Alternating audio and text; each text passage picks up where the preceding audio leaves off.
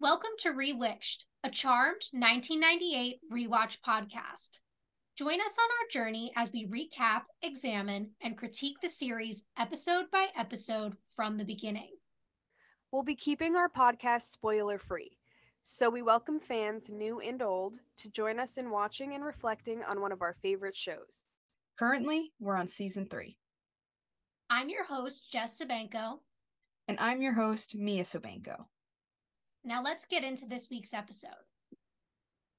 This week, we're discussing season 3, episode 18, Sin Francisco. It originally aired on April 19th, 2001, and had 4.03 million viewers. All right. So, very exciting episode. One, because this is one of Mia's favorites, and two, because we have a guest today. We do. That's me. Howdy. So happy to be on. So, tell us about yourself. yourself. Oh, I'm introducing myself. Okay, I didn't know if you wanted to give me a grand entrance or if I'm just popping in on this. You're not that Hi, special. I'm Joey Rinaldi. I'm a stand-up comedian in New York City, and um, I, as I was telling you guys earlier, I- I've been on tons of podcasts. I've been on comedy podcasts, movie podcasts, but never in my life have I been on a charmed podcast. And I think this may be the most excited I've been to do a podcast ever. really? Yay. because I it's a guilty pleasure show for me that like I'm not like when I talk about TV shows with my friends, it's a lot of like The Office, Breaking Bad, Cheers, because it's it's a lot of Seinfeld actually, a lot of Seinfeld. Yeah. So no one really ever gets in the nitty gritty of Charmed with me. So this is like kind of like my first time really doing it. So I'm really excited. So, are you like a super fan? Not definitely not a super fan because I definitely don't know much about like the fandom. It's very it's a very private show that I like. And mm-hmm. the way I got into it is the most unconventional way to get into a show ever. And how is that? My first job out of college, I worked for Pop TV. I don't, I don't know if you guys even know what Pop TV is. It's like the channel that made that made Schitt's Creek. Oh, okay. Oh, wow. Okay. but most of their programming is reruns of old shows, especially like girly shows like um Gilmore Girls and like The Nanny, just like Right. girly type shows, Golden Girls.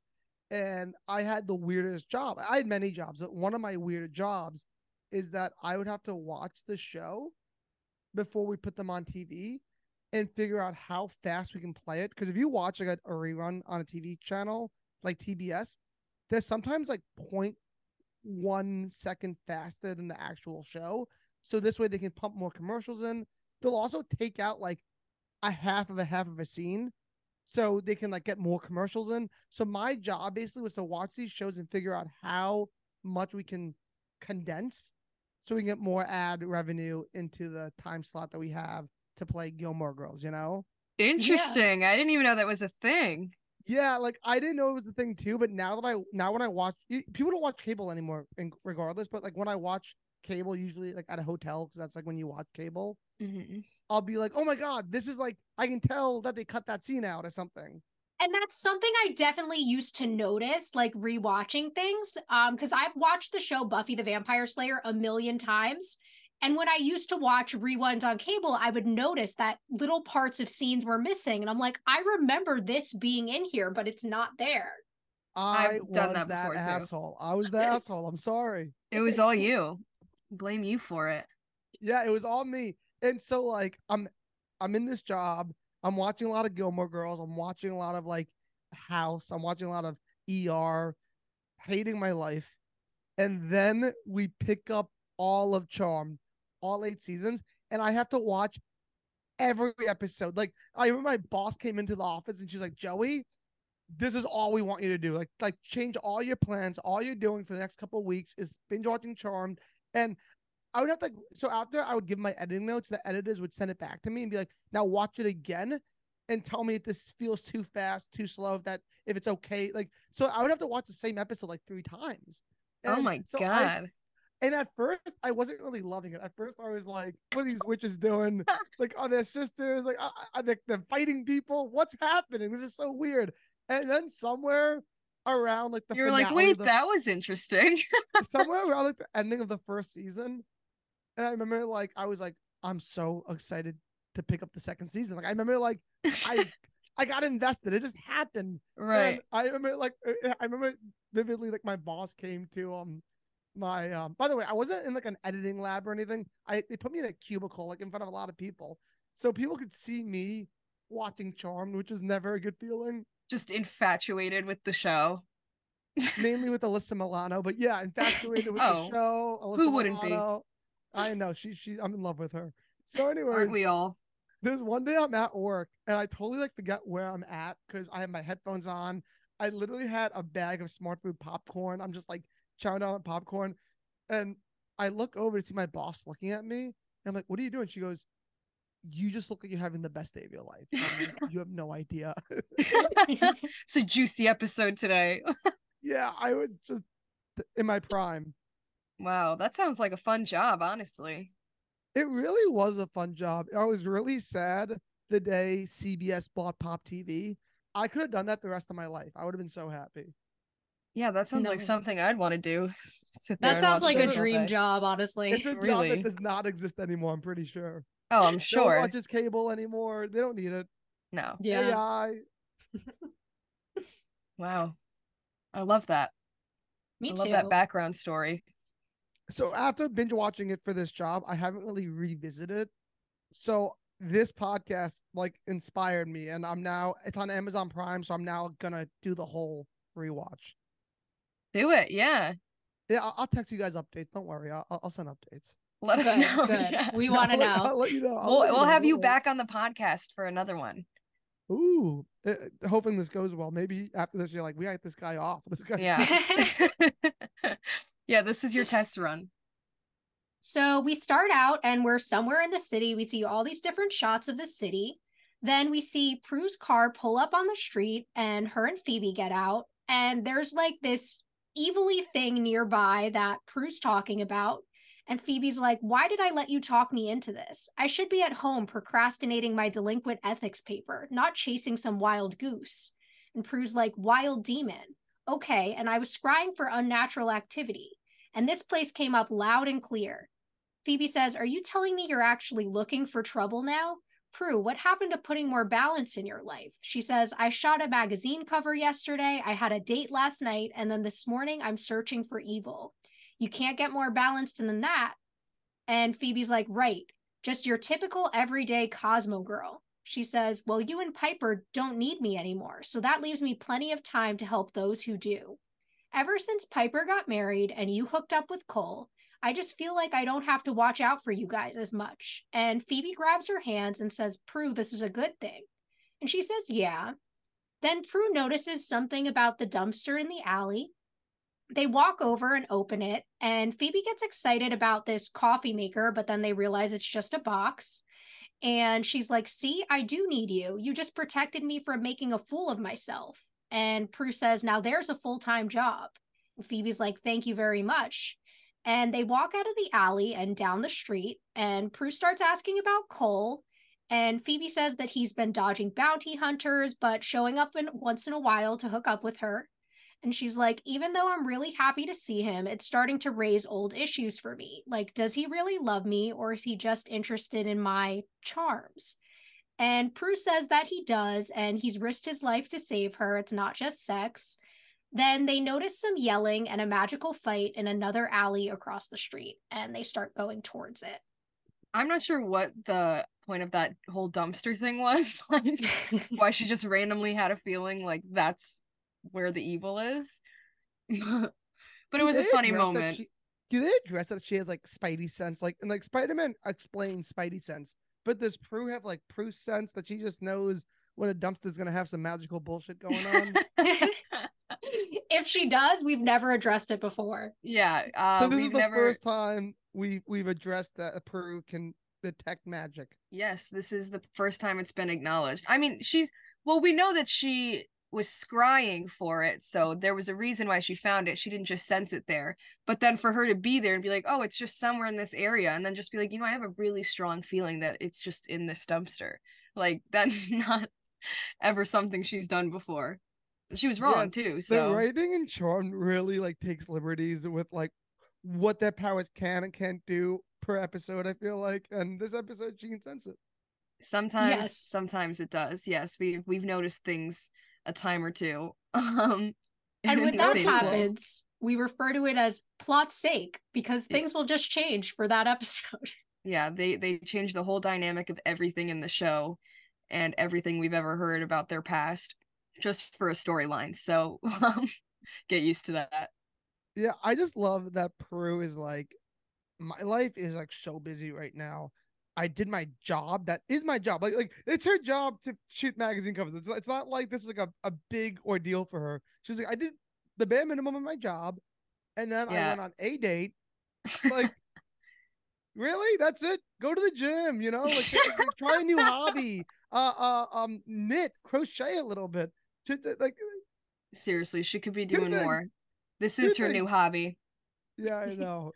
Yeah, I think so. I think the reason they also even brought it up is because they've been so like hot and cold with what they're doing with Prue's character this season. And we just kind of had an episode where they had established like, oh, I'm gonna start, you know, like I have to start focusing on me and becoming more having a well-rounded life where I don't I'm not just focused on protecting my sisters all the time.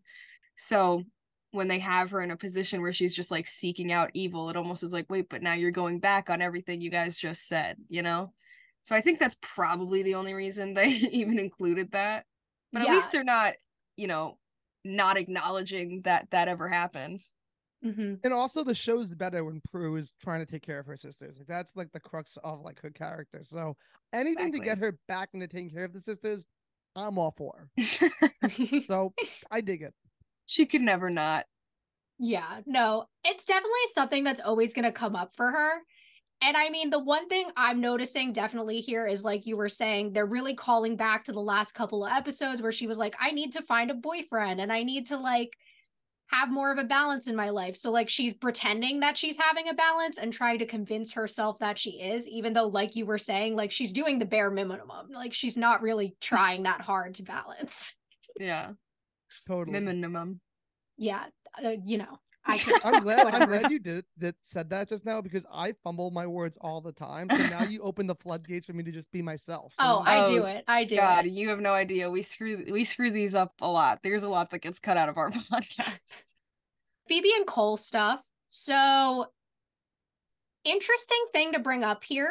We haven't seen Cole in like two episodes. So, interesting to hear that, you know, he's still around, they're still together, which is obviously because of something that's going to come up later in this episode that they have to remind us.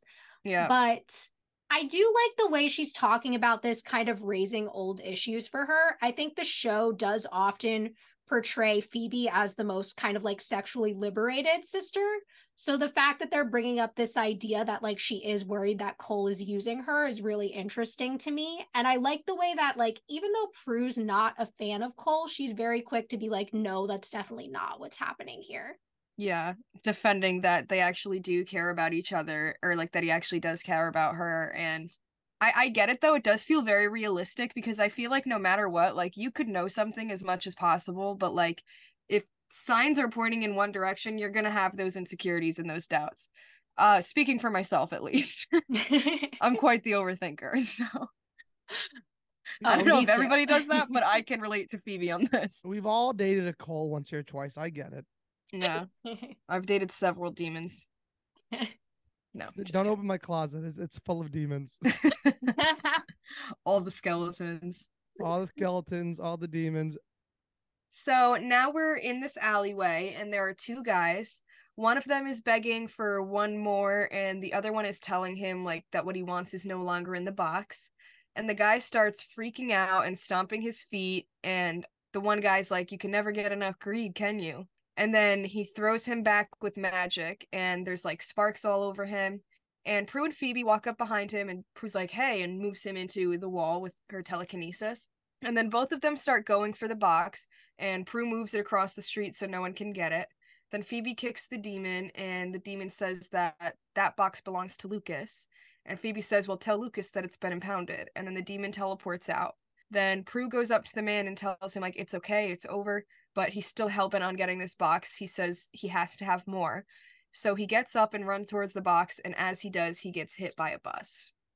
So hot intro into kind of like our evil of the episode. We're getting the idea that something is going on here. We don't know exactly what, but obviously Prue's scrying for unnatural activity did lead us to something. It just wasn't in that dumpster.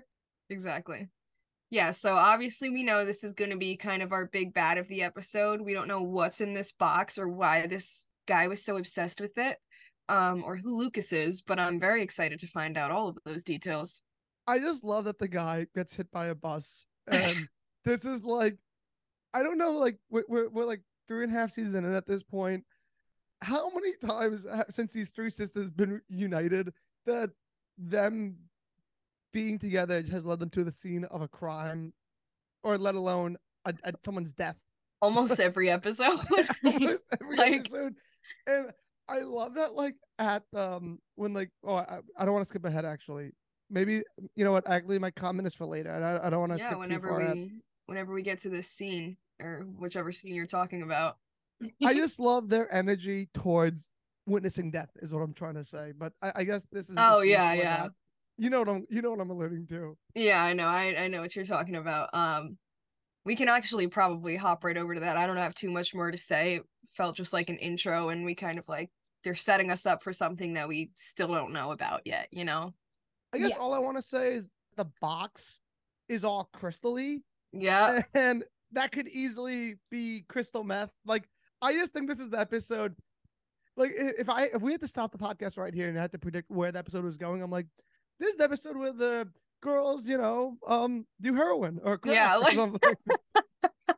You know what? I wasn't thinking it, but now so that you said it, this is very clearly a metaphor for addiction, which we've seen some not so well portrayed ones in this show in the past. So it's Yeah, definitely this- happening. This It's was happening. like perfect. You know, it's really See, Joey, this is why we bring you along cuz that didn't even cross my mind either. Mansplaining drugs to women has is one of my pastimes. So after that, we have the theme. Then we come back. We're on the street, and it's a crime scene now, and Daryl's there, and he's talking to the bus driver. Phoebe's being interviewed by like this other cop, and Prue's by the body, just super upset. Daryl walks over to her and she asks if he found out anything. And he says that he thinks it was a suicide and that that happens sometimes. And she disagrees. She says that a demon is what drove him into the street. Daryl tells her that the guy's name was Robert Pike. He had two kids, worked for Bregson Investments as a stockbroker. He was really successful. Prue says that the demon accused him of being greedy and that she wonders if there's a connection. And Daryl says that he wasn't like a typical stockbroker. He was more of a philanthropist. He actually hosted a fundraiser for the American Cancer Society the night before. And Prue says something must have changed in a hurry because when we saw him, all he cared about was the box. And she shows him it like inside her bag and it's like glowing with like this white thing in the center. So Daryl, our one and only cop in the city. Actually, we're about to be introduced to someone else. I'm very excited for this. I know another cop. I'm shocked. I know. I thought Daryl was the only cop to exist in San Francisco. Whether it's hostage related, uh murder related, like any anything, kidnap, Kidnapping. all of the above. he yeah. covers all crimes, even though he works in the homicide unit. yeah. All bases. Yeah, his pager must be crazy. Like it's just always going off. oh, for Cat a sure. tree, murder, Yeah. um, home home invasion. He just he gets it all.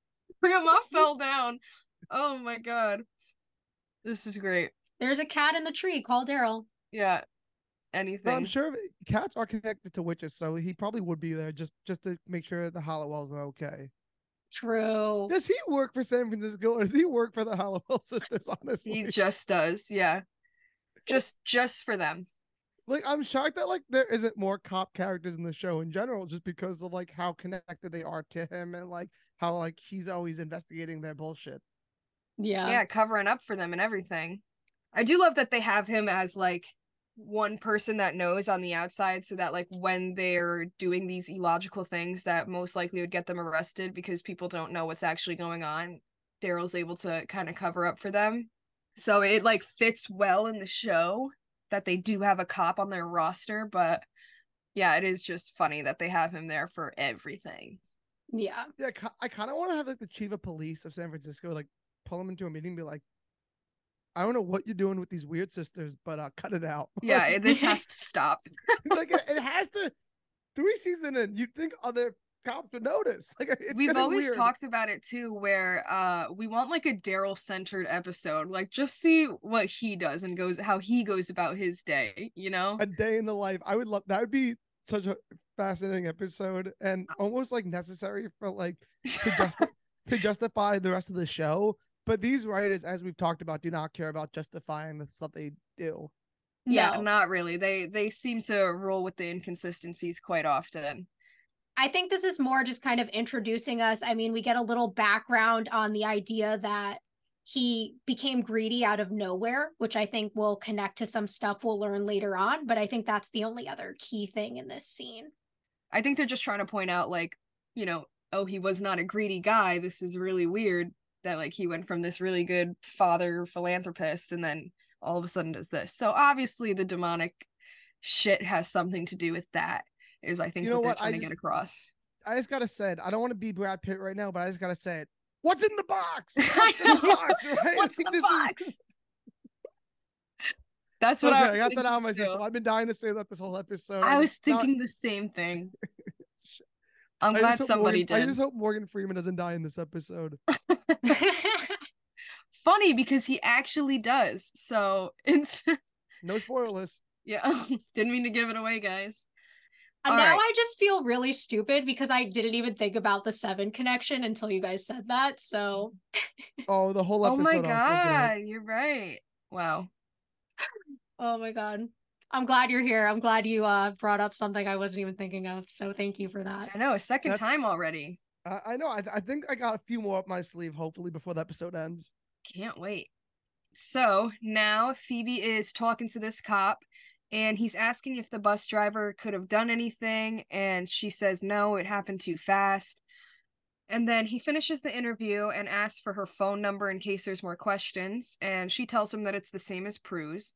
And then he asks if he could take her out to dinner. And she laughs and smiles, but tells him that she's seeing someone. And he says, I'm not surprised. Yeah. So Phoebe's getting hit on by the cop. Um Love it. in the Love it. middle of like a murder scene investigation i that's phenomenal what a, what a guy he said let me just shoot my shot no matter the circumstances this guy needs to get laid For me, it I forgot that I was in San Francisco because that seemed like such a New York City cop move. like like and he kind of has like a New York like edge to him the whole He episode. I does. feel like he he he seems very New York.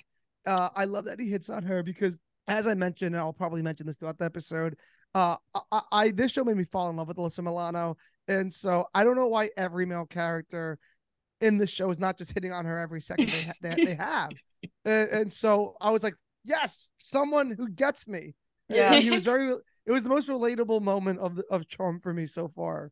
oh for sure we're all in love with alyssa milano let's be real yeah. I know, I know. um anything else to add for that one Well, Uh, the, the other thing I want to talk about is just the way uh Prue is like, oh my god, ah, like the guy died, and then he was just like, um, there's nothing you can do.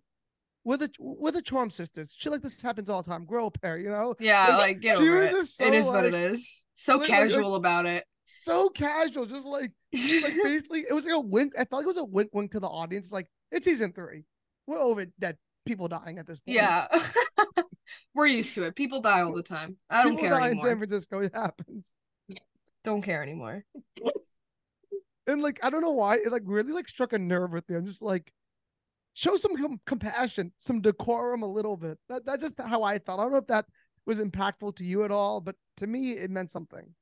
I mean, I guess the one reason I'm like, it's okay is because they did have that episode like two episodes ago where the whole premise was like, sometimes people are going to die and like we have to accept that death isn't an evil thing. So I'm like, okay, we're just accepting death now. Yeah, now they've completely decided to go with that and just have us accept all deaths that happen in this show. Yeah, uh, stockbroker who's a phil- uh, Philanthropist. Uh, thank I can't say that word. Thank you for saving me. um, he's in a better place now. Who Yeah. cares that he has two kids or whatever? I know. Fuck them kids. Fuck those kids. Oh my god. R.I.P. to him. Seriously. R.I.P. Let's be a moment of silence. You'll be missed dearly. So then Daryl calls for the officer that was hitting on Phoebe and walks over to him. Then Phoebe walks over by Prue and she asks if Prue's okay. And Prue says she's thinking about what they could have done, and Phoebe tells her that they couldn't have saved him. We see the body get taken away, and Prue thinks that they need to find out what the box is, and then they need to find Lukas. Solid plan, Prue. No shit. Yep, pretty straightforward.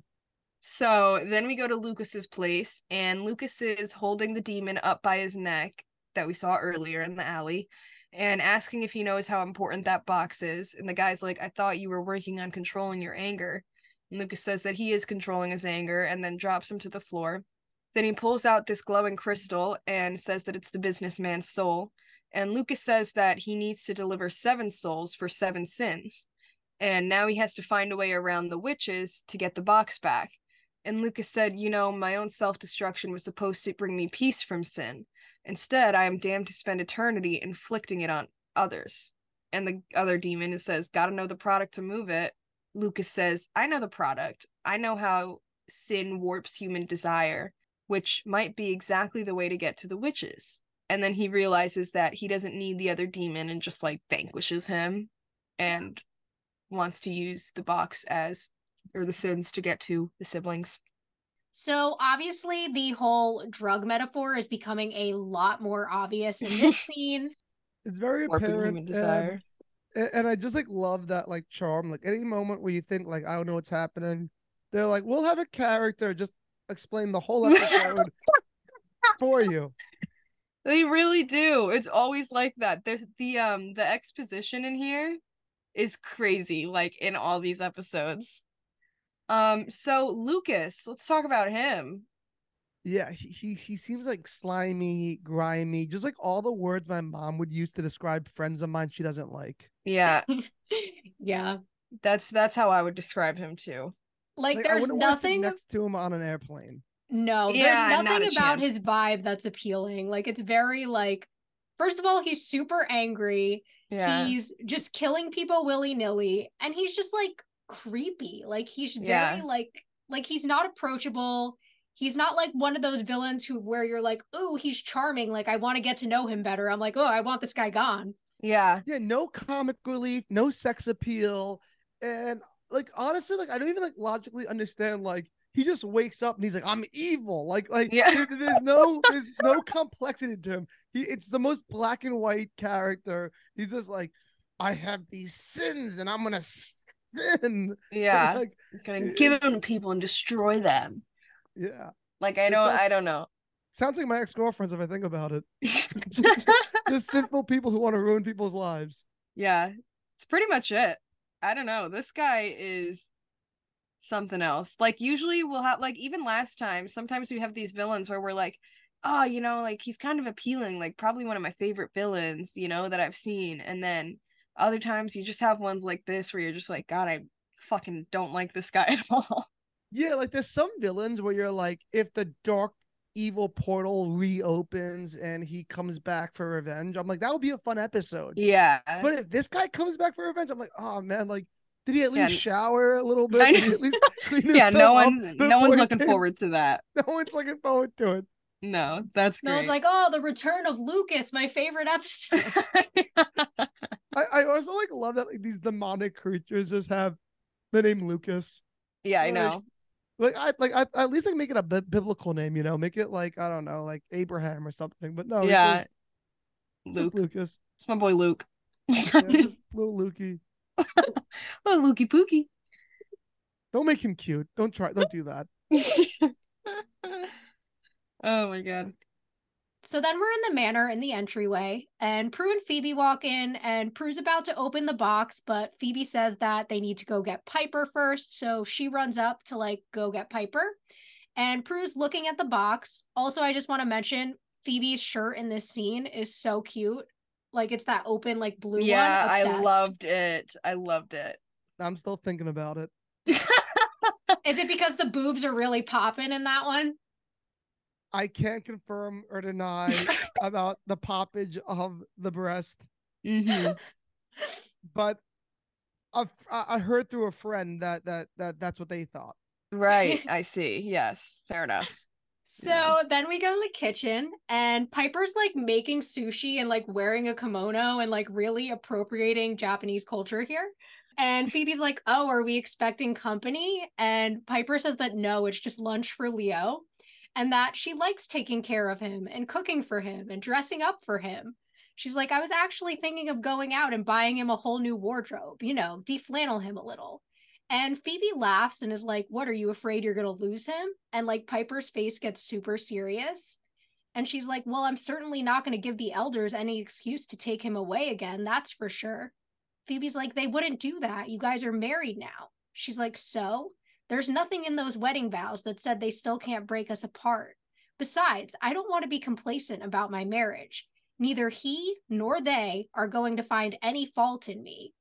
And Phoebe says, Well, they might find fault in us. Prue and I lost an innocent this morning, so we need you.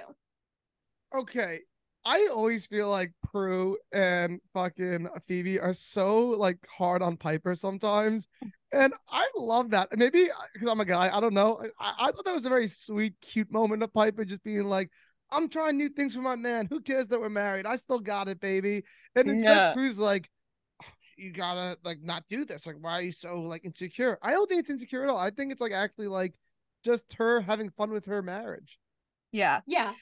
Honestly i would be the same way like i i think that i would if i got married like my first thought would be holy shit i'm gonna have so much fun with this. Like it's gonna be like when you used to play house when you were little like how exciting that was and how much fun like i would be the little perfect housewife. I would love it. I would want to do that. Just for a little Yeah. while it probably wouldn't last forever but i'd totally start out Or- like or- or that. like, or even if, even if you don't do it every single month, but you wake up one day and you're like, today's gonna be a fun day. I, feel like that's what it was for her. She was just having one of those days where she woke up and she was like, I'm doing something to turn this to, to, to, keep this marriage going. yeah A- and i think Yeah. she did I mean, we know that Piper is very much a worrier though. So I could see that like what you know, when Phoebe made that joke of like, "Oh, what are you scared you're to lose him?" and she was like, "Uh, yeah." Like you know. Uh, in general, I'm I'm on Piper's side. Prue and Phoebe, I, I just like don't like the way they, they talk to Piper sometimes, and I'm just being defensive over Pi- over Piper. Are you a middle child? No, I mean, I'm the youngest boy in my family, but I have a little sister. My older sister is the true middle. I have four siblings. I'm one of five. Yeah. I'm the fourth. Okay, yeah, I see that.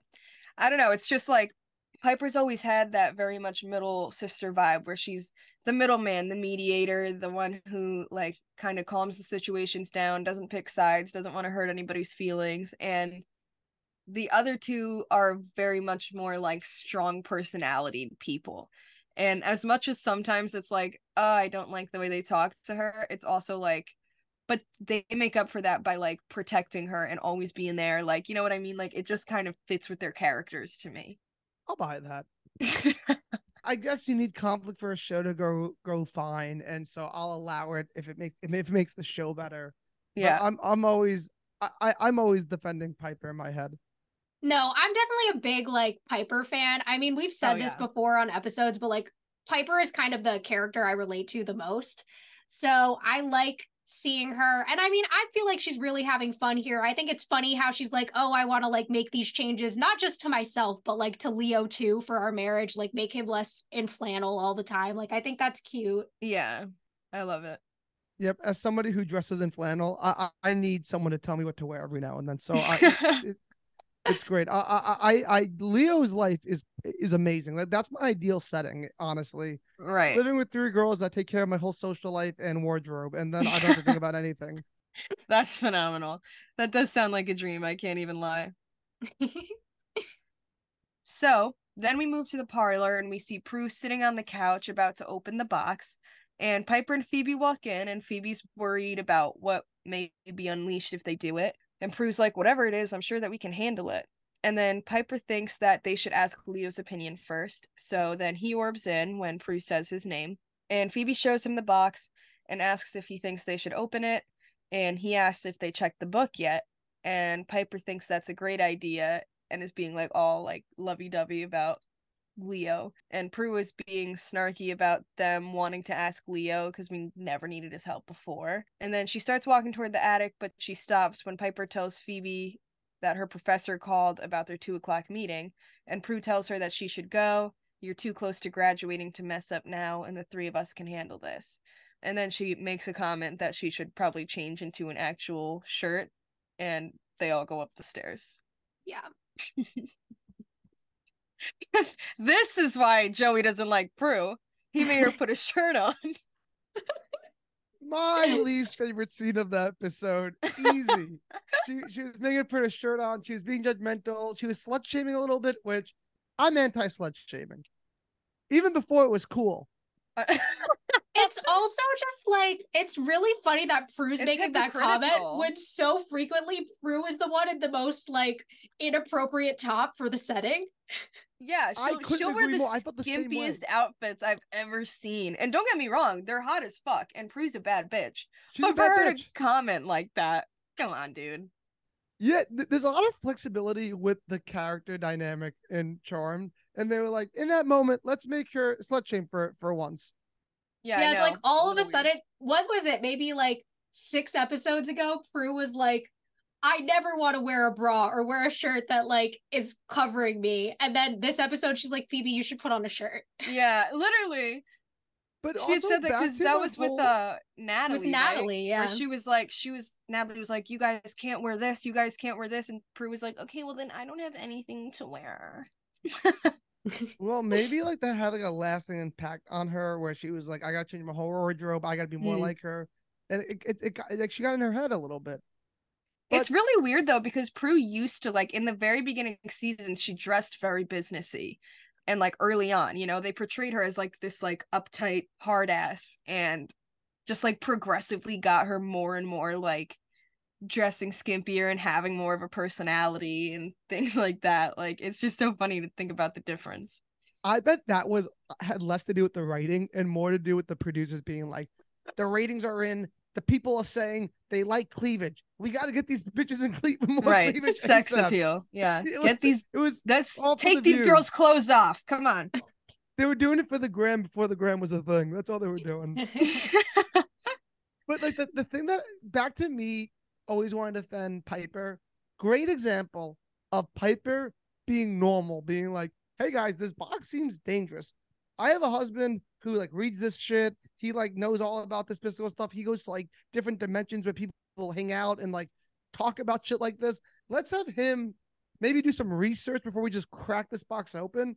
And then the two sisters were like, no, let's open it. Like it's fun. Like yeah wh- who why cares let's do it at what point did it seem like even an idea at all to just open the box? yeah just send it Yeah, take a risk. sending. It's very it was very risky so i again like you said i respect piper here the little snarkiness from prue is like well was he wrong to say hey maybe we should check the book that may tell us like whether or not this is going to be super dangerous or not yeah. Like they literally saw someone jump in Run front of a bus trying to get this box, but we should just open it. right i wouldn't do Just that to me. We have magical powers. We're different. Yeah my vibe different i don't know and then other than that you know we have them calling out that phoebe has to go to her meeting with the professor and that's going to be important later too Yes. So then we're in the attic and they're on a page about the seven deadly sins, and they find out that the box contains like these little balls of sin designed to corrupt paragons of good. Leo's saying that no one is immune to sin, whichever one you're predisposed to is the one that's going to attack you. And Prue says that the businessman must have been attacked by greed. That's why he kept wanting more. Leo says only his greed was magnified a thousand times. And Prue thinks that her scrying worked because she was able to detect the sin working against his good nature. So Piper asks what they should do, and Leo thinks that if they destroy Lukas, the sins will lose their power. So, as the infector, he was consumed by sin in life and in death became demonic. So, Piper thinks that they need to make a spell to remove the sin from an infected human in case Lukas strikes again. But Prue says that you can't remove sin magically or otherwise. It's part of all of us. And Piper's like, even you? And she says, yes, even me. Just a tiny, teeny little bit. Nothing that anyone but me would notice. Mm-hmm. Love that pridefulness in Prue. I feel like I have a lot to say about her pridefulness, but I, I feel like I, you know, like reserve my comments for later. Yeah, That's I think it's kind of that sneak peek that we're getting because they're talking about here how everyone has like predispositions to certain sins. So mm-hmm. we're clearly seeing what Prue's is in this scene. No questions asked. Right. And we've definitely all always known this about Prue that she does have like a little more of that kind of take charge, the leader and what I say goes kind of vibe. And I love that they're just like kind of amplifying it in this episode even before like the main thing happens that really brings it out, you know? Yeah, Yeah. like Um, you're starting off by being like, I know dumpster magic when I see it. Let's go. Like, yeah, I know. I know there's something creepy going on here. Something freaky deaky. Yes. And I guess the one other thing worth mentioning here is just the idea that's obviously going to come up later, which is that sin can't go away with magic. It has to be defeated in some other way. And we'll see what that is as we get into Right, once we figure it out. So now back in the parlor, Lukas teleports in and picks up the box from the table. And Phoebe comes down the stairs and sees him. And he throws one of the balls at her, and she glows red and like gets infected. Then Prue, Piper, and Leo run down the stairs, and he throws three balls at them too, and they glow pink, orange, and blue. Then Piper thinks that they've been infected, and Phoebe wants to know what's going on. Prue asks if anyone feels any different, and they all say no. Then Prue says maybe we're immune because we're magical. And then Leo says that he'll orb up and ask. And then Prue and Piper are going back to the book, but Phoebe needs to go to her meeting and charm the pants off her professor. So she goes. So now shit's hitting the fan. They're all infected with sin. Where are they? They just said they're magical. They're fine. oh, yeah, right. they're fine. It's, it's not a big deal. Guys, we've already established this. Magic does not trump sin. Oh, fuck. I forgot. we know this. And even though they just heard that, they were like, "Let's let, let, let let's risk it." Yeah, we'll be fine. We don't get infected like that. Not I. Couldn't be me.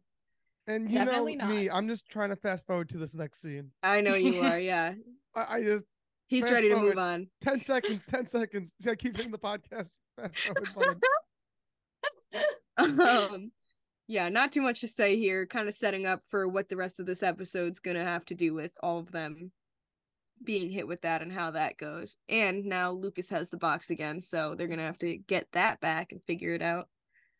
Yep. So then we're in the professor's office, Joey's favorite scene.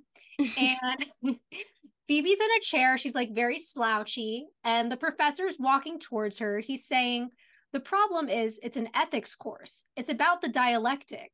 So when someone misses as many classes as you have, it's hard to catch up. She takes a deep breath and like holds her head. And he asks if she's okay. She's like, I don't know. He's like, plus, you owe me a major paper. And if I don't get it soon, she's like, what are you going to do to me? He's like, I'll have to give you an incomplete. I'll have no other choice. Now, do you have anything to say for yourself? She's like, I'm not wearing any underwear. He's like, Excuse me? Are you making some kind of joke? She's like, No, I'm serious, dead serious. And she gets up and moves closer. She's like, I've been a bad girl and I'll do anything to make it up to you. I'll do anything to pass, anything.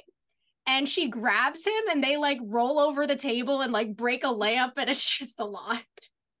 This was hard to watch. I Can I- can I felt like, whoa, floor? when did we when did we switch to porn? Okay, I'm so glad you said when did we switch to porn. I feel like I'm blushing right now. Watching Charm, so much times there's like cleavage, there's like weird situations that seem so close to being very sexual, and then you know, TV plot happens and it doesn't get kid sexual. And there's so many times where like my brain is being like, please make this happen. Please make this happen. Please make this happen. And when I was watching this scene for the first time, I I I remember back in my work cubicle all those years ago when I was watching this episode, I was doing that thing I always do where I'm like, please just make this thing that seems obvious to happen happen. Don't just cut to the next scene. And then it happened. I remember thinking, I'm like, did I do this? Like, do I have powers? Did I make this scene become a porn scene? And I texted you this earlier. Is that um, I feel as if if like Saturday Night Live was to like make an episode, like, like make a, a sketch making fun of Charmed, it's like these are the Charm girls, you know, They're like parody version of Alyssa Milano's character Phoebe would be exactly this scene, like this scene in a nutshell. Yeah, I like- could see that. Yeah, and it's like like like they're like parodying themselves in that moment where I'm like, oh my god, she's literally doing the thing that. It's it's almost like why I watch every Charm episode. I'm just hoping this would finally happen. So happy about it, huh? Seeing her in that light. I was like, oh my god, all my dreams came true. I have so many people I want to thank. Meanwhile, as a college professor, this is literally my worst nightmare. Like, I'm I'm gonna throw it out there. I don't usually mention this to people because it's awkward, but like I have had students hit on me. It's the most awkward experience you could possibly have because, like, yes, you're an adult, but you're like an 18 year old adult, so you're not actually an adult. yeah. You were a child literally yesterday, still acting like a child. Oh, it's completely different mindsets. That's the whole thing. Yeah. It's so weird. Yeah, I can't imagine that. I mean, I'm used to like, but this is standard for like any girl. I feel like where I'll be like where I work. Um, I work. I'm a bartender, so I get all these fucking creepy old men. But that's like nothing new, you know. Yeah. I think all That- girls that go probably, through that I, I hope that leads to at least like a, a good tip, if it, right? more often than not. Yeah, the actually just the other day, someone left me uh like a 50% tip all because like for no reason at all. I barely talked to this guy. He just like wrote on it, "You should call me sometime" and left his number and um left a $60 tip because he wanted to like I mean, that's Like better than shot. like the guys, because I know this would happen to Ashley a lot. Like when she worked at Applebee's, they would leave like no tip and then still leave their number on the receipt. Guilty. he said this is me. A- it- it- He said my has broke ass does that all the time. Applebee's. Are you kidding me? Why not? Shooters got to shoot. Fair enough. The one other thing I definitely want to mention about this scene is just the fact that I want to make the obvious thing here. So they're using Phoebe to depict lust, but let's be so serious. If you really want to de- depict someone going through lust, it would be a super gross guy, not a hot girl. This is a fantasy. Yeah, this oh is yeah, this is every guy's dream right here. yeah. So much of Charmed is not what girls would do. It's what guys wish girls would do. Yes. That's why we we we check sometimes like okay, who directed this episode? Who wrote this? Was this one from a guy that made this or was it a girl? Cuz sometimes the way they depict like different relationships or just the way women act, the way women talk, the the way they act in relationships and the way siblings act towards each other even gets a little like like they're trying to do some lesbian love scenes in here. Like who who's putting this in the show? So I'm convinced the story of this this feels like a very like women story because I feel like a lot of women like like like the whole like deadly sin thing like witchcraft, and then I feel like a guy was like, I like that story, but we need to add horny stuff to this. Like Yeah, that's, that's what I think. Can we make it hornier? I think that's exactly what happened. I think it was a girl's story that got totally ruined, and by the end of it, she was like, "This is not my script at all." Yeah, I didn't make this. Like, wait a minute, why is everybody naked? I never agreed to this. Not again. Come on, Charmed. Oh, that's great. So then we go to the kitchen back at the manor, and Piper's on the phone ordering a bunch of expensive designer clothes. Then Prue walks in saying they don't have much time, but Piper says, like, I'm busy on the phone. And she tells them to put five thousand dollars on one card, and and then Prue hangs up the phone for her and says she's saving her credit rating, which is her life. And Piper's like, Leo needs suits. And Prue says, Leo doesn't wear suits. And she's like, Yet. Then she starts drinking from a champagne flute, and Prue's like, Are you drinking in the middle of the day?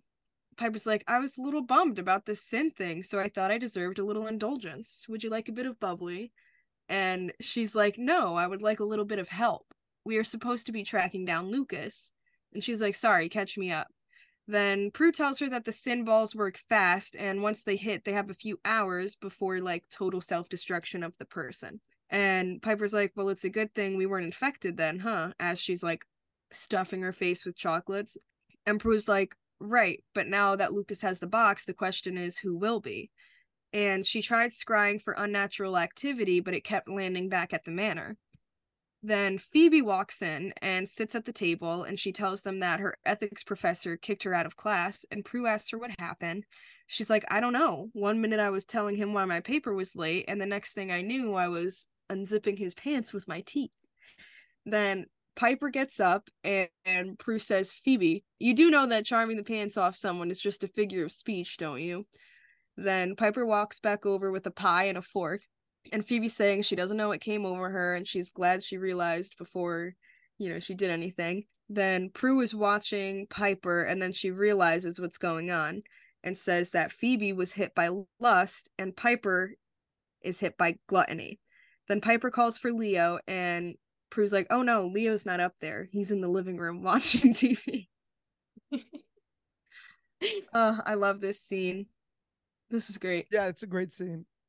I love just like Piper here, just like overdoing everything in every aspect, like gluttony to the fullest. Like she's shopping for everything, stuffing her face, drinking a bunch, and like she just plays the character so well. And it does fit with her. Like each one that they have go with like like you said, the predispositions of sins that they already have.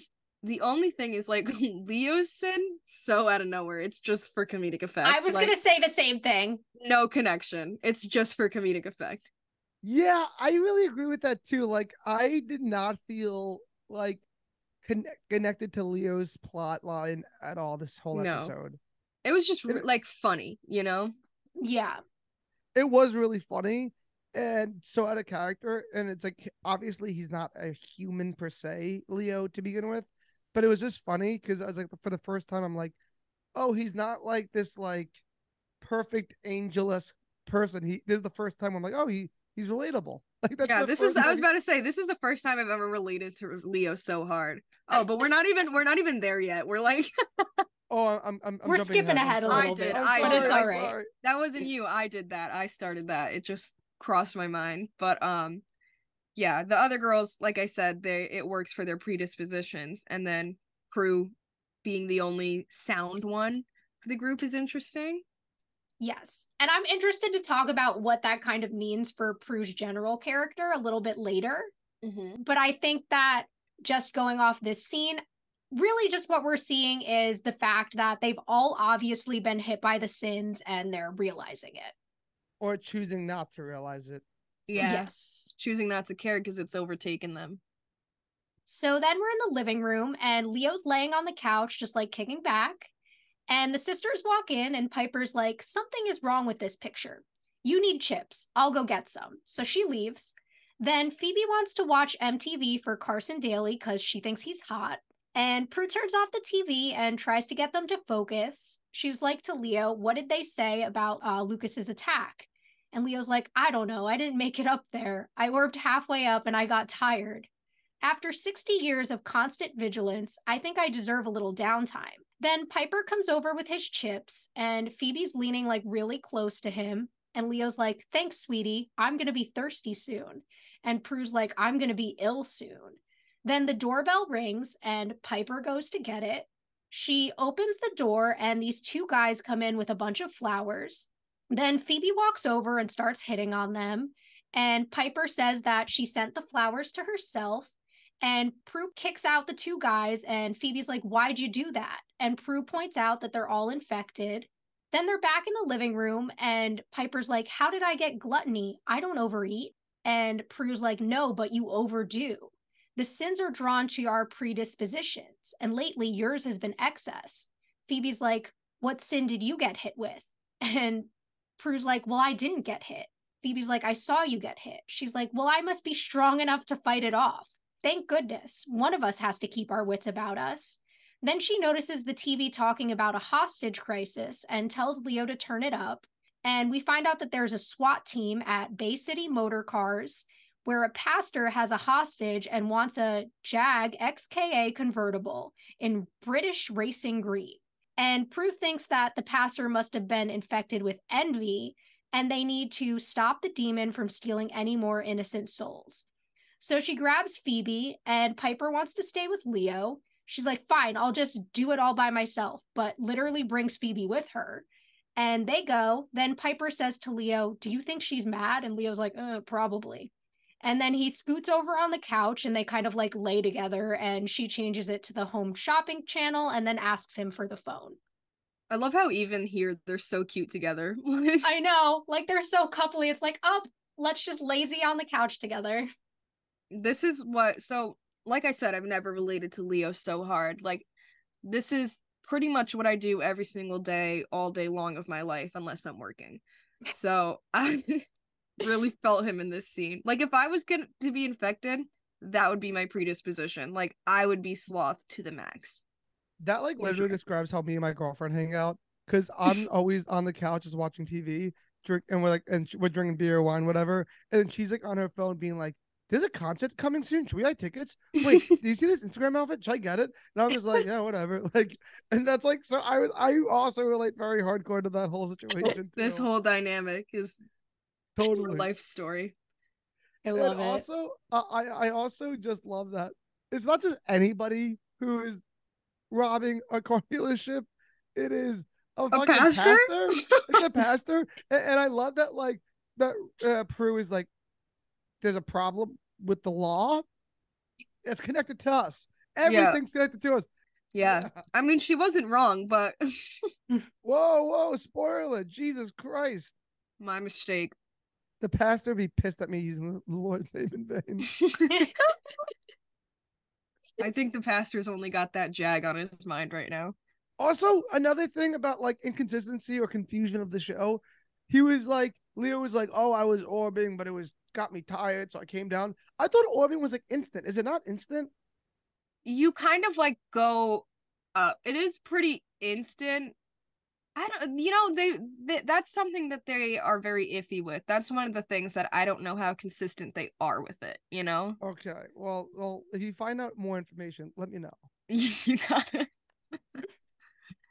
Aside from that, I love like just this whole scene, like everybody starting to feed into their um sins a little more and more. It's like really funny, comical. Obviously, we know that Prue's the only one who's like sane enough right now to try to figure out what's going on.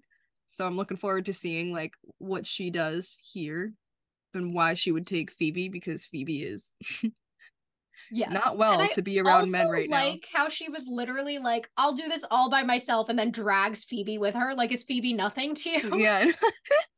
Yeah, yeah. I, I, uh, I have a comment about Phoebe that's relatable to this scene, but I'm gonna wait. I'm gonna wait a little bit longer.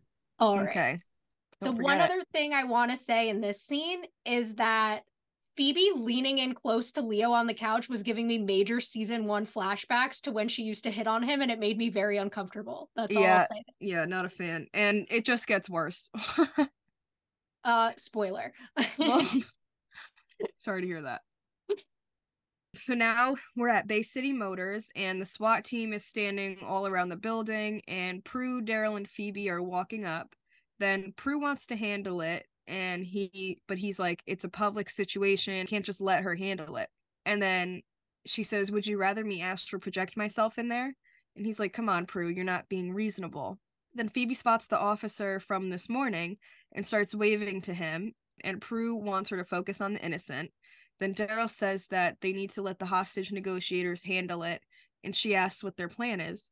And he says the plan is to talk the pastor down and wait him out. And Prue says it won't work if he's been infected.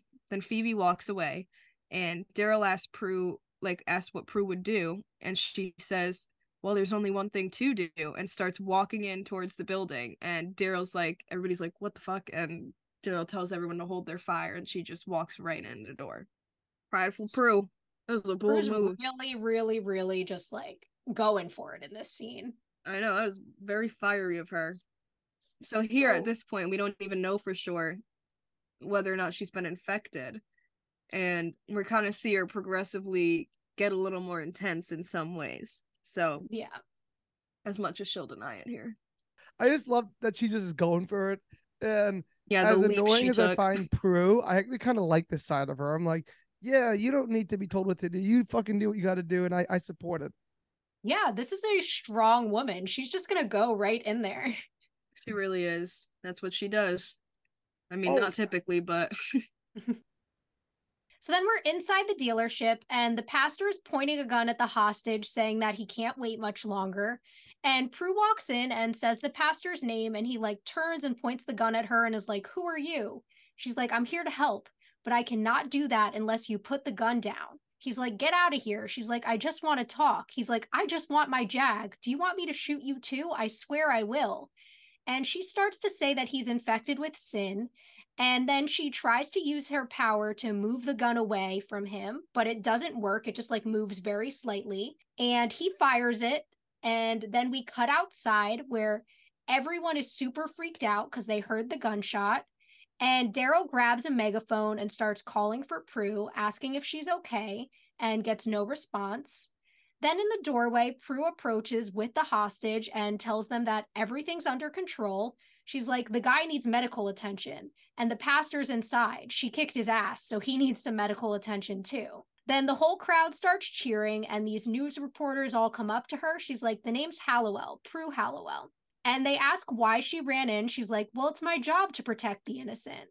And they ask if she works for the police, and Darryl runs over and interrupts, saying that she's just a very good Samaritan and pulls her away.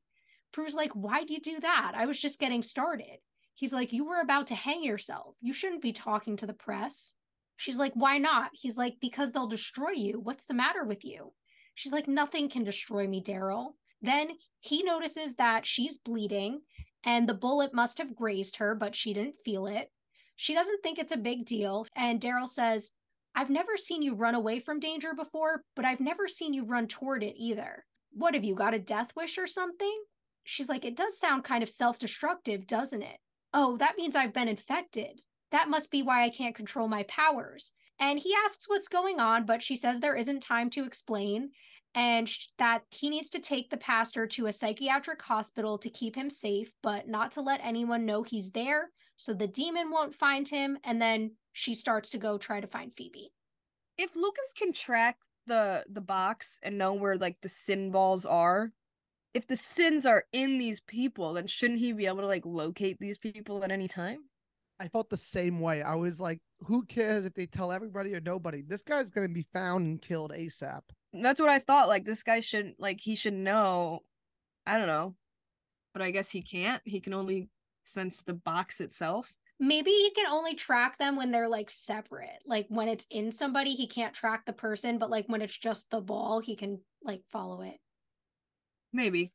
It's not like we ever really get an answer, so Yeah, there's so many like uncertain things here. Like first off, like does Prue feel bullets gen- generally? Like is she ignore like is her power makes her invincible kind of, or like is it the It's the sin pride that's making thing. her the pride makes her not feel bullets? Like I feel like a grazed bullet is like enough to go to the hospital, be in pain, no matter how sinful you are.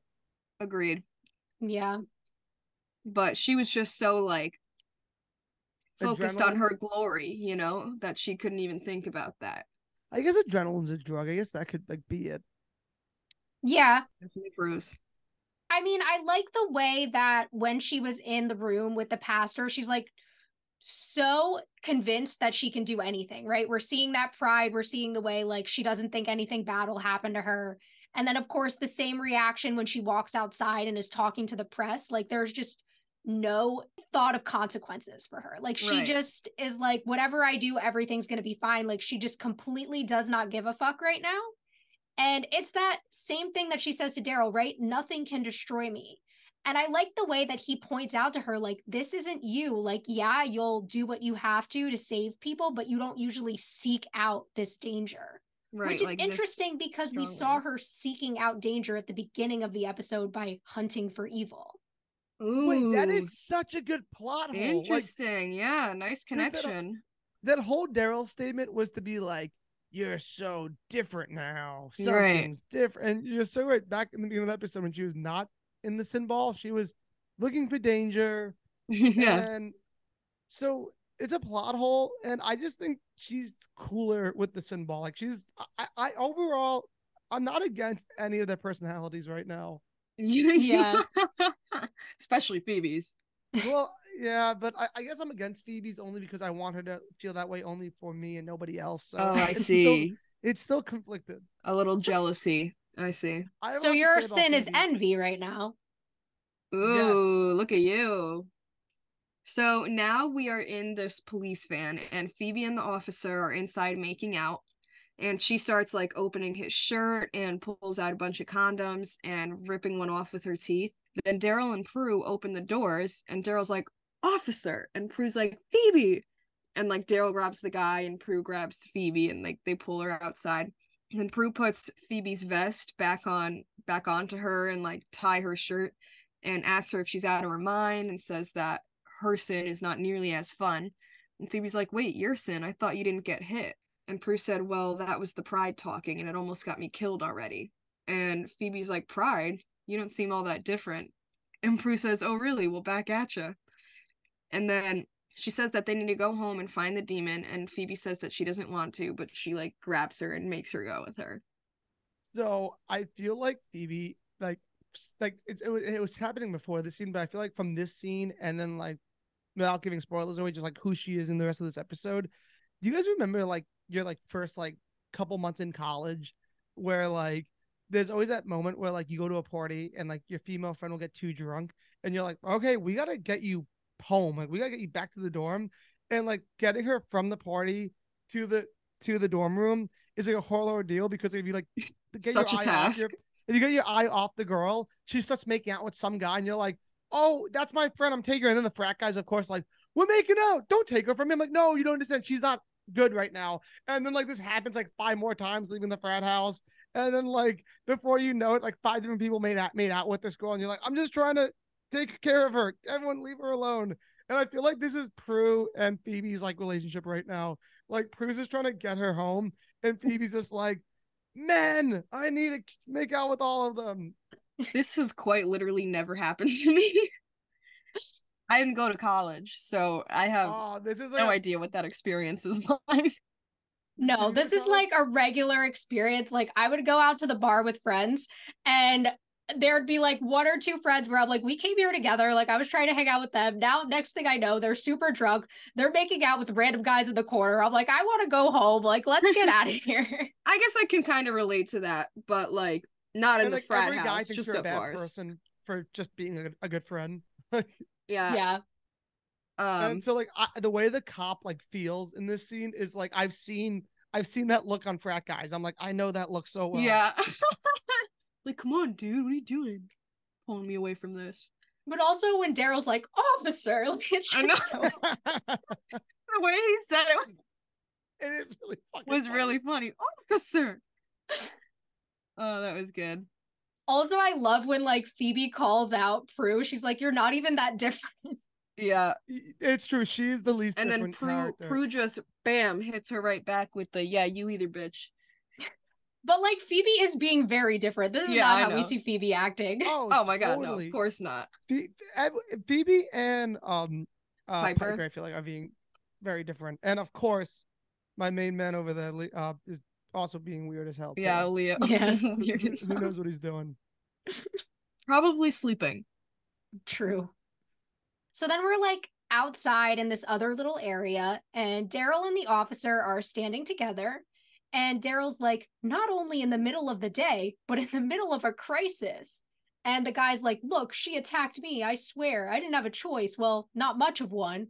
And Darryl's like, that's a pathetic excuse. You're an officer for crying out loud. He's like, what did you want me to do? Shoot her? And Darryl tells him that he's suspended and to go turn in his hardware. Then Daryl walks away and the guy's just like yelling and being ridiculous. And then Lukas appears behind him and tells him that anger is one of the seven deadly sins. So he infects him and we see that the box is empty. I love like Darryl here. when he says not only in the middle of the day, but in the middle of a crisis. Like since when is having sex in the middle of the day like the most disgusting thing I've ever heard in my life? Like Yeah, the early two. Was this the early two thousands or nineties? 2000. This was 2001. Okay, so like early late nineties, early two thousand one, everyone knows you can't have sex in the middle of the day. That was the worst thing you could have done. No, I mean, come on. You're watching TV. You know what happens in shows. If you have sex, you immediately have to go to sleep and not wake up till the next morning. That's what happens. And it it has to be at night. It can't be in the middle of the day. Right. Yeah, and you're feel not like- allowed and if feel you do have sex, you don't wake up and put on something comfortable or anything after. You always pick up the guy's button up and wear that. Exactly. Yes. Everyone knows this. But also, I just want to point out, like, okay, we have a guy on the podcast today, so I'm trying not to be too much of a man hater, but like Be a man hater. Hate the men. when he's like, why is this how men act? Like, if a girl hits on them, they'll be like, I didn't have a choice. I had to do it. Like, what? It's so true. It's so true. And it pisses me off. Like no, that's always wait. the excuse. Wait, can I give the the dumb guy answer? Let me give the dumb guy the dumb Go guy for defense it. is this. Dumb Please. guy defense because animalistic. We're meant to spread our seed. So Oh, a, a God. female is trying to engage with us, our animalistic takes control and blah, you know. Ew. Oh, no, but this is definitely some. This is a man hater moment. Sorry to say, but that's just the way it is. Men suck. I have lots of friends. They suck. I'm sorry. I'm trying. I'm I'm trying to be better. I have two sisters and my girlfriend who who are trying every day to make me not that. And I I think I I think uh, my recovery is is is is on its way. I'm very proud of you for taking the steps that you should in order to Yeah. become a decent Yeah. human being. Yeah, I'm gonna get nude in the in the spring. I think. New. Yeah, That's perfect. there's get a- fixed. There's There's a good plan right there. Oh my god. So now we move back to the manor and we're outside, and then Prue and Phoebe are on the porch, and Phoebe's mad that they couldn't stop by the fire station for a look see. And then Prue says that her and Piper need to get their sins under control. And they open the door, and the house is like filled every inch with boxes and a bunch of stuff that Piper bought, and it's everywhere. And in the entryway, Piper walks over and sees them, and she tells them to come see all the stuff she bought, and basically that she used magic to make it all come to the house so fast. And she's like, I couldn't wait six to eight weeks for delivery. And then Prue's like, That's so personal gain. And Piper's like, No, because we need all this stuff. And then Phoebe just wanders off, and Prue is telling Piper that she's misusing magic. And then Piper turns on the fountain and just like does not give a single shit about what Prue's trying to say. I think Piper plays this character so goddamn. Oh my well. God, Like she is nailing it every time. Like she's just so like like a little girl, so happy about like all this stuff. You know It's what? Th- actually kind of adorable. that that is something I wanted to uh, talk about in this episode. Is that there's a lot of episodes in Charmed I feel like where like something will happen, whether it's a spell, a trance, where a, a character will have to be different. Mhm. And I really think it shows like even though these are like it's a dumb like witch like drama show whatever. Whoa, they actually- whoa! They're actually they're actually like great actresses. No, no, no, no, no. that- that- Get off our podcast. no, no. I, I- feel this way about Smallville too. Like Smallville like all, was also CW or whatever. yeah. WB11, and like people make fun of WB11 C CW. I I, can't keep up Freeform, whatever it, it is on. Like people make fun of those type of shows, like Pretty Little Liars, but there's moments in shows like this where like you'll be like, wait, even though it is a quote unquote dumb show, there, there's like serious acting happening here, and I feel like when they get whether it's the sin ball or magic trance and these characters have to be different i'm always blown away with like how well they do it dude it's crazy like it's not i totally agree and that's actually something that we point out all the time where we're like wow these like like you have to acknowledge that they are actually amazing actors and to act as like all these like portray all these different types of characters and all these different types of people and to do it so unbelievably well every time like that's fucking impressive like you're you're good you know you're good at what you do Yeah, no, we see like guest actors come on sometimes and they're not good, even in the small part they're playing. But like we consistently see like the main cast of this show pulling off some really amazing things. exactly and i love it like props to them Hell yeah. I'm glad we're all in cahoots on that. And I'm sorry if I eh, I wasn't I wasn't calling calling dumb as me. I was saying it from like the mass population outside douchebags, toxic. No, I know. I was just hate. kidding. and, and honestly, I, I I will find the names and addresses of those of those Oh, people. do and I'll it. kick their asses. Do it.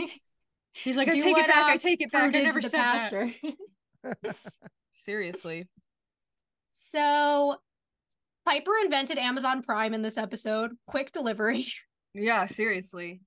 It really is like magic. But other than that, I mean, we're really just seeing more of their sins, pushing the plot a little bit forward. And yeah. Yeah. So then we're in the living room, and Leo's still laying on the couch, and Phoebe walks in and she's like, Hey, Leo. And he's like, Shh, I'm watching TV. She's like, I know something more exciting than television me. And she lays next to him and starts like untying her shirt. And then she turns off the TV, and Leo's like, What the hell are you doing? And he starts leaning over to try to get the remote from her. But then, like, Piper walks in and they're kind of like on top of each other. And she's like, Phoebe. And Phoebe's like, What? Prue won't let me leave the house. So I have to make do with what I have. And she puts her hand under his chin. And Piper's like, Get your slutty hands off my husband. And Phoebe gets up and she's like, Make me. Piper's like, Gladly. And she picks up like this bust and is going to hit Phoebe with it. But then Prue comes and takes it away from her. And she reminds them of the demon and the innocent, saying that there's still one more sin. And Prue tells Leo to go ask the elders what they know, but he says he's too tired. And she starts hitting him and telling him that it's his job. And he's like, Why? You never listen to me anyway. Which, fair point. And he's like, I think I'm going to orb upstairs and take a nap. So he does that. And she's like, Fine, who needs you they can't anyway? up to the elders. Yeah, I know. Too, Too far. much. Too far up. So she's like, fine, who needs you anyway? We still have the power of three. And then Phoebe starts looking at like this men's magazine that has like a centerfold, and Piper starts playing with boxing gloves. I was Again, such a good scene. confused by the boxing gloves because I was like, is she about to like continue fighting uh Phoebe right now? Like, like I really She's saw, just like, so infatuated by all her new items. Like, And I was also like so mad at Prue in that moment because she broke up debatably one of the potentially hottest cat fights on on television, and so I I was hurt by that. But before the cat fight even happened, I was mad that they wrote that scene in the show because I feel like Leo and Piper's relationship is such a beautiful flower, and having a scene where Phoebe's hitting like hitting on him just like it, it, it felt icky. It just felt wrong. It just something I didn't need to see as a person who likes the show. I know. I Yeah. hate when they include things like that because they it's just it's very weird and that's quite literally what they did. I really like like when all four of them the moments we have where all four of them are together and like all of their different sins are showing through. Like it's such a fun moment to see all of them act that way. Yeah. it's just it, it cracks. It's it, it's more just entertaining right now. There's not so much like real shit going on to talk about here. yeah. So now we're outside of the police station, and the officer walks to his car looking pissed off. And Lukas appears and asks if he found out where the pastor is. And he's like, No one will tell me. And he starts freaking out on him, and then is in like really bad, has really bad chest pain. And Lukas is like, Anger's the worst, isn't it? Especially when the burning rage saps you of all your strength and reason, and the relentless scream blots out all hope. What a fucking piece of dialogue that was. uh, he said use it against the Halliwells. Make them tell you where the pastor is. And he hands him a gun and says, Trust me, anger always feels better when it has a target. Wait, he didn't hand him a gun. He took his gun and then was like, "Here's your gun back." Yeah, oh yeah. He like pulled it from his waistband and then put it in his hand. So much sexual tension. I know, scene. there's the sexual tension between Lukas and the officer right They should have been making out. I know. I had a film professor in college once tell me anytime there's a gun in a movie scene, it symbolizes a penis, and I'm like, no, now, I, I that... now I'm never gonna be able to get that out of my mind. He's No, ruined I- all movies for me. No, I was just like, no, I think that's your belief, and you want your students to believe that you sick, sick son of a bitch. That's hilarious. But we got our final sin out. Yep. on our boy on our, on this fucking hot cop. Is he hot? I think so. Yeah, he's hot. I don't think he's hot. He's totally hot. He looks like a less a slightly less attractive version of Julian McMahon. Please never sin in that way by saying those words ever again. It's so true though. I think he's hot. Okay, He- well, well, he's that leads me alright. to my next. That leads me to my I'd next smash. question. Which sister are you guys? Do you think? Oh, we are I know which sister Jess is and she knows which sister I am. But I don't Yeah. know. Tell me. I am she's very Piper. And she's Okay. very Phoebe. I was, Very about, I was about to say. I feel like the the it's coming out with the the, the guys you find hot. You find the guys Phoebe finds hot. You Oh, you are judgmental the same way Piper would be judgmental. It's great. I love it.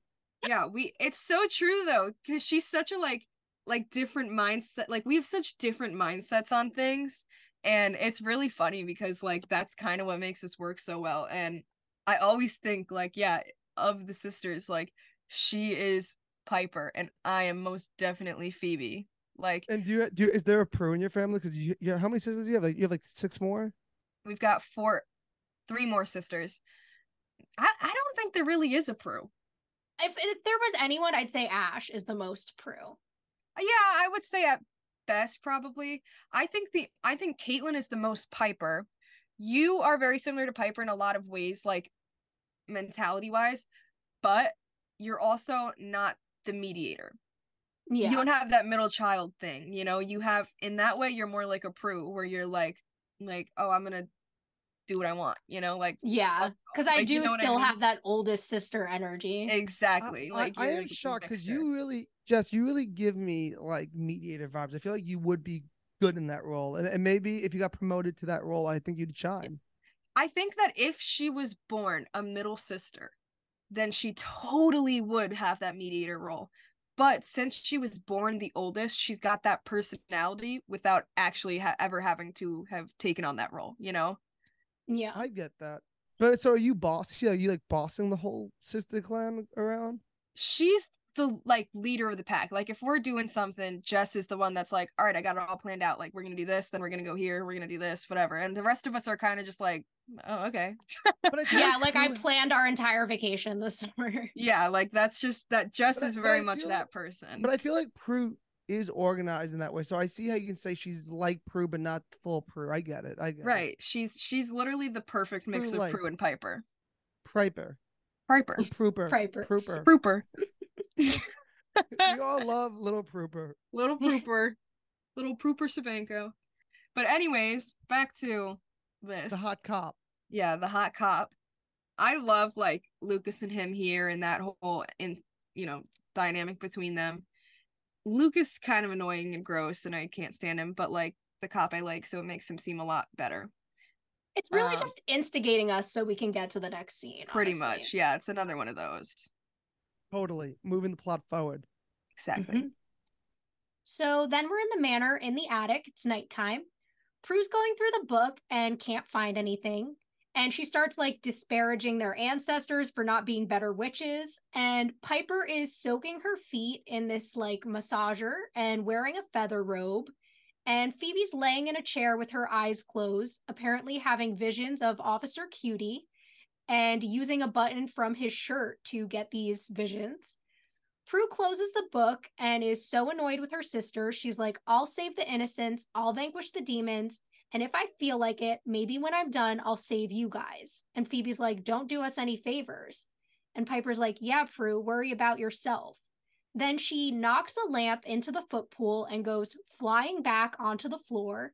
And Prue runs over to her. Piper's kind of like, What happened? I feel strange.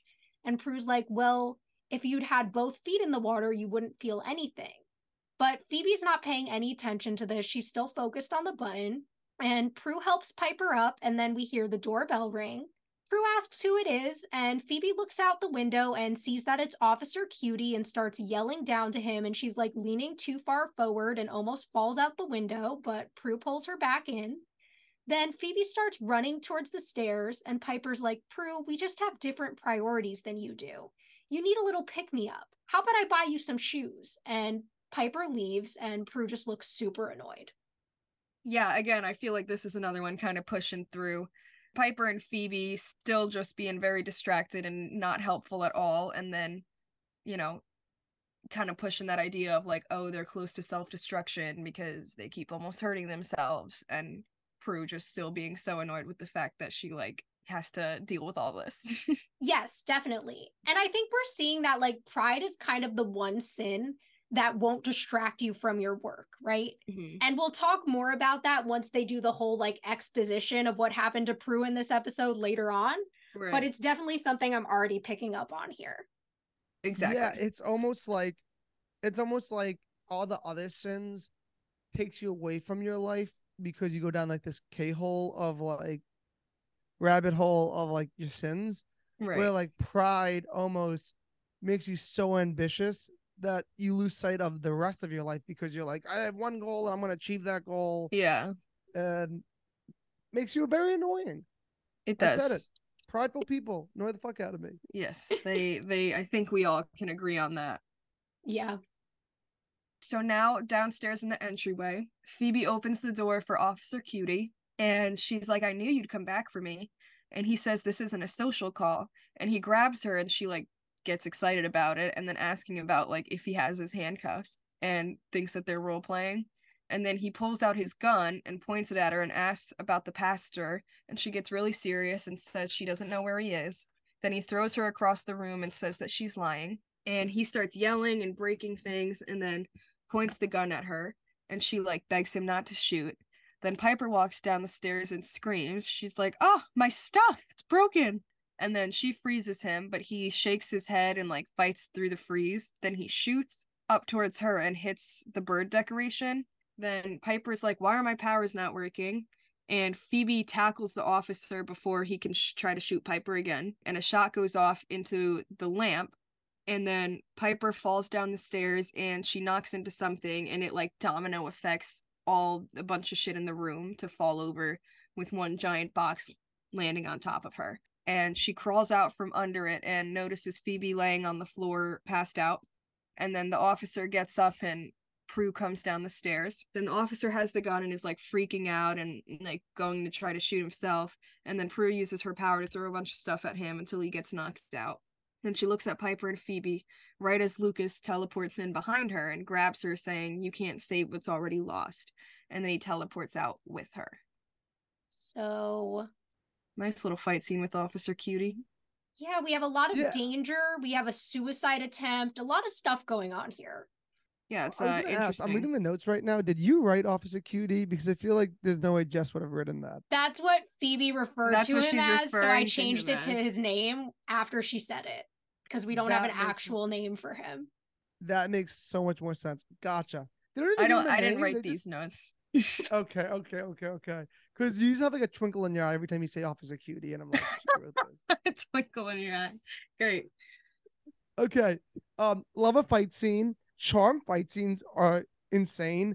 I don't know like how it felt during the time period of like 2000 ish when people were watching this, but as somebody with 2023 vision on, it's just hilarious because the choreograph is like always out of whack, and the the the special effects are always just like I Half could make that on subpar. iMovie. Yeah. Yeah, I can make that on iMovie. Yeah. And because it wasn't shot to be watched in high definition, the stunt doubles are so fucking obvious sometimes. Yeah, they're so bad sometimes, and it's really funny when we notice those things. It just makes it even better of like a shitty drama kind of vibe, and I love it. Yeah, I I- it makes me laugh, and I love I love unintentional comic relief when I'm watching anything. Yeah, Me too. And- that's the best that's- kind. And that scene, I feel like provided me a lot of unintentional comic relief because I can't take Officer Cutie seriously. I'm sorry, I just can't. He's too cute to be serious. Agreed. But yeah, no, all that that whole little fight scene worked for me, and of course, Piper still being focused on uh all her stuff was kind of funny. Sure. Yeah, the exactly. the whole thing. Yeah. Top And you topping know- on the cake. kind of like Prue being worried about them, but then Lukas coming in and taking her. So what's gonna She happen to can't- her sisters? Right. Now they're now the three worst ones who can't seem to get a hold of themselves are all alone to fend for themselves. So let's see how that goes. And now that we're getting to the ending, I just have to give one s- little spoiler thing. this is the most like fuzzy I felt about an ending. Normally, with the way Charm ends, I'm always like, "Oh, they wrapped it all up. Makes sense. End of story." But the way we're about to wrap this up, like I have questions for you guys. Hopefully, you guys can answer my questions. You got it. Yeah, we'll Bring see if them we on can. as we go. Yeah. So then we're in the entryway a little bit later, and Piper's kneeling by Phoebe and like checking her pulse. We see that Phoebe's bleeding, and Piper starts calling for Leo. Then she like tries to get up and walk up the stairs, but she's like really struggling and still calling for Leo. Then we get to the bedroom where Leo's passed out, looking really rough. He like grew a beard in a day. And Piper's like trying to walk over to him and telling him to get up. And then she falls and knocks a bunch of stuff off the dresser, and the noise finally wakes up Leo. And he sees her and runs over to her and kneels next to her. And when he does, he like glows, and we see the sin ball fly out of him. And he goes back to looking normal, like he's shaved, he looks clean again. And he asks where she's hurt, and she tells him that he needs to go to Phoebe first and find Prue because the demon took her. Then Piper glows, and the sin ball goes out of her and he tells her that she glowed and she asks if he healed her and he says not yet and then he heals her and he says that they got rid of the sins and that maybe by being selfless by her caring more about her sisters and him caring more about her they overcame it and she says well that means phoebe must have gotten rid of her sin too because she risked her life to save me and they both get up and run out I love that. We figured out the way to get rid of them. And honestly, it works for me because it's not a a magical solution. Like they said, it can't be done that way because sin is a part of everybody. You can't just get rid of it like that. So them doing something selfless and overcoming their sins works for me. That part works for me, and I really appreciated like the whole like selfless things. I'm like, oh, I feel like the Bible would appreciate this. Yeah. definitely It's an omen to. God. But also, it's funny that like even though Piper's being like, "Oh, you have to go save Phoebe first. You have to go save Phoebe first, like Leo still heals Piper first. Yeah. That's sweet Well, of him. well, that's his girl. Uh, you know what? I'm sorry. I'm all for that, and I feel like that speaks to his character. I'm like, Yeah, I would- And I feel like as a sibling to Piper, they would appreciate that. Uh, appreciate that because that's like the man they would want their sister to be with, someone to take care of them first, even if it's a life death apocalyptic situation with some creepy looking dude who can give the seven deadly sins to the world. I don't know. exactly. you always put your girl first. That's true partnership. I I FTL for the respect ladies. that. It's what I'm looking for. So then we move downstairs and Phoebe is passed out and Leo and Piper kneel next to her and then they heal her or he heals her and she wakes up and asks what Leo's doing up and he says fixing you. And then she asks about Prue and Piper says that they need to find her and say that she's in big trouble. Dun dun dun. And Dun dun dun. push and plot a little here. Exactly. Yeah. Yeah. So then we go to Lukas's place and we see Prue's like tied to a pole. And Lukas is saying, You think you can break free, but you can't. See, that's what makes pride the deadliest of all sins. It makes you think that you're invincible, above it all. You have only a small window of opportunity to save your life before it's too late. And Prue says, No demon has defeated me, and you won't be the first. He says, I don't have to defeat you. You're going to defeat yourself. And he starts giving some exposition and then offers her a deal. He says, We both know that you safeguarded the pastor, which means that I can't deliver his soul. But this late in the game, I'm willing to pay for it. Tell me where the pastor is and I'll remove your sin. She says, Go to hell. He says, This is my hell. Every rotten day of it. Listen, I am giving you a chance to save your life, Prue, to end your hell. She says, If you remove my sin, you'll still be one soul short. He says, That's true, but once expunged, I can use the sin again. And she says that she's not going to let him infect another innocent. He grabs this staff and, like, opens the bottomless pit of endless torment. And it literally looks like it's Party City in there. Like, it's I not know, very good The looking. fake the skeleton masks like plastic was killing me here. I love that description. Party City. I couldn't say it better myself. Seriously. So then he asks her to make a decision and she tells him to untie her. And he does it and asks where the pastor is. She says, You lose, I win, and jumps into the pit, just as her sisters and Leo walk in. And Leo orbs into the pit to go get her. And Lukas is like, why did she have to have pride? Pride is the one sin you can't beat. And Piper's like, beat this. And he turns and she freezes him. And they look down at the pit and see orbs coming out. And Prue and Leo appear and she's like fighting him and saying that she can handle it. And Leo's like, I was saving you. She's like, saving me? I had it under control. I didn't need your help. And Phoebe's like, right. Then Piper says, it looks like the only way to get the pride out of Prue is to vanquish him. So Phoebe grabs the box of sin balls and opens it and throws them all at him. And he unfreezes and explodes and goes into the pit. And then the ball comes out of Prue and goes into the box, and two more appear. So we realize all the innocents are okay. Then she throws the box into the pit, and Prue grabs the staff and closes it. Then Phoebe notices a crystal and asks if it's another sin ball.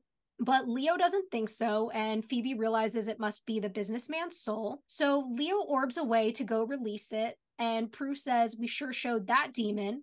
And they look at her and she says, Okay, you guys sure showed that demon. And Piper says, Thank you. She says, So I guess I needed you guys a lot more than you needed me. And Phoebe says, No, we all needed each other. Piper says, I don't like this humble Prue. I want my real sister back. And Phoebe says, Me too. And then Prue starts listing all the things she did right, and they like turn away from her and like roll their eyes and walk out. They're like, she's back. I know you just read verbatim what happened. I still don't understand that ending. I don't understand how like why he let her go. She was she was like, let me go. And he was like, okay. And then she was like, haha, I'm jumping in now. and then like then I, I am sorry, I don't and then like they they use the sin balls to throw at him and like he explode.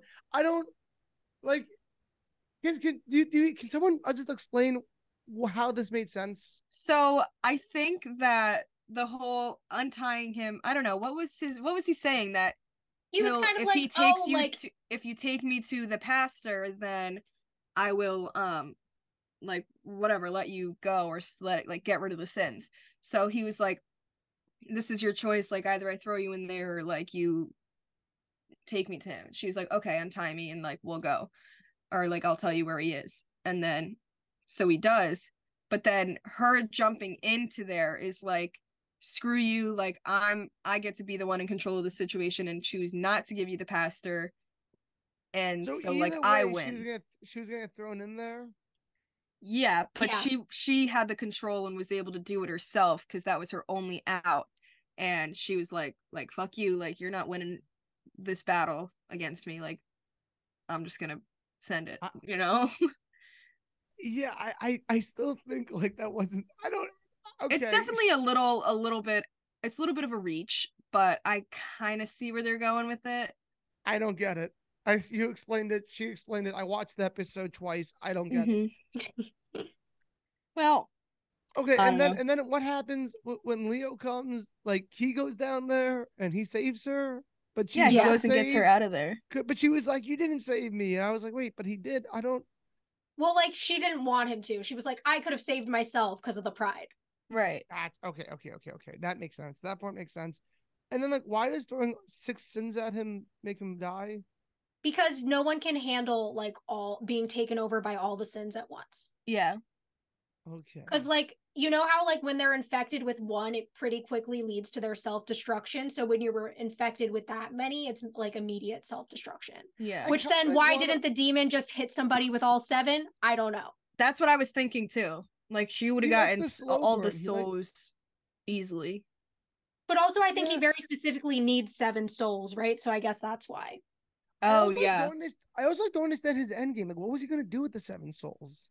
Maybe he was going to give them to the source. Like we really don't get a clear answer on that. Like, yeah, I, I don't understand his motive. It- it- uh, uh, There's though the obviously game some sort of higher up that he brings them to.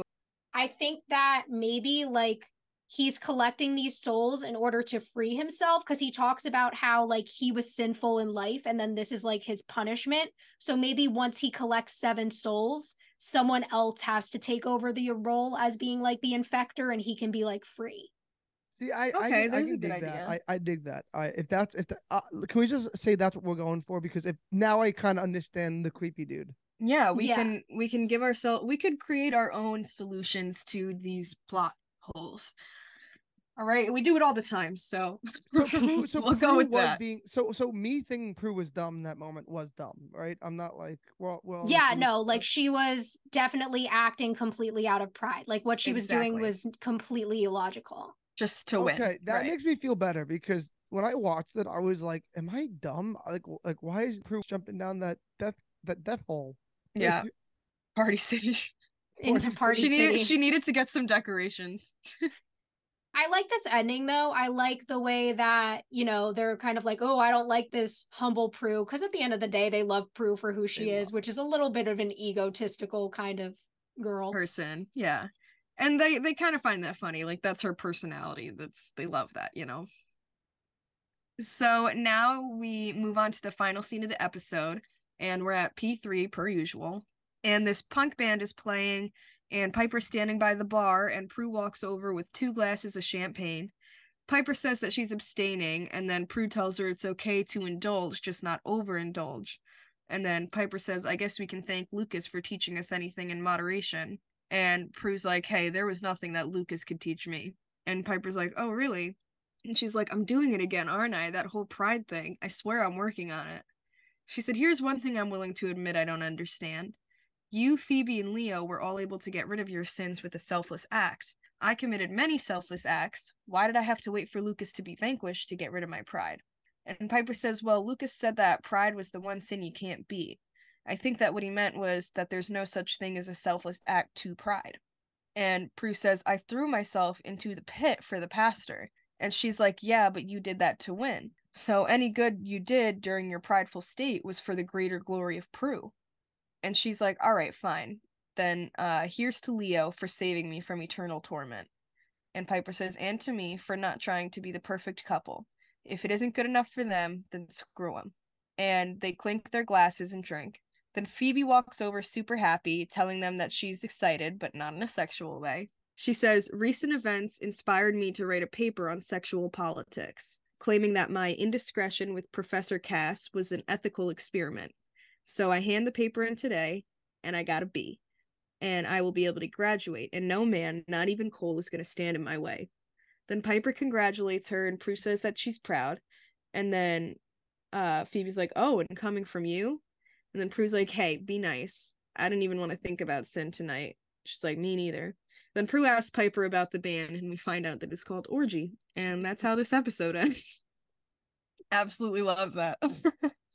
I love that these girls know how to wrap up an episode and like tie all the cute little themes together and to be like the moral of the story is Yeah, I know. to- a- and and I want to ask you guys what's i- i- if this was a charmed episode what would be the moral of the story of this podcast how would you how would you wrap this thing up uh, moral of the story Joey is never allowed to read lines again.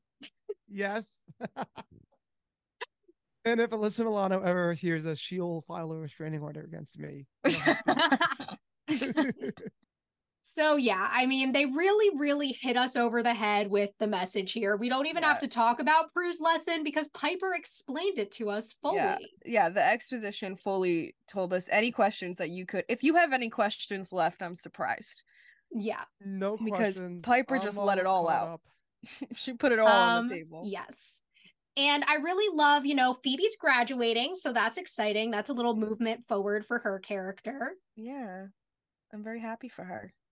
And the little, you know, comedic ending with the band called Orgy when the episode's about sin. Yeah. All around. Perfect. I, I love that they ended so many episodes at that bar with like music, and it's I'm always like, uh, uh, at least they're drinking, having fun, just girls being girls. It's always how they do it. Yeah, Love Most most endings. Kind of like show, us right like now. that. We're just three girls being girls right now. Pretty much. yep, and we all got musical stuff going on. I got a Grateful Dead shirt. You got a Blink One Eighty Two shirt. You got Rolling Stones in the background. I You got have a some bunch of music shit on there. I got Foo Fighters, I got Nirvana. Yeah, Um, we're, we're yeah, basically Rolling having a music orgy too. Like you know, we're we're all we're all, we're all just like the the Halliwells. Exactly. Just like them, I'd say. exactly. So, final thoughts on the episode?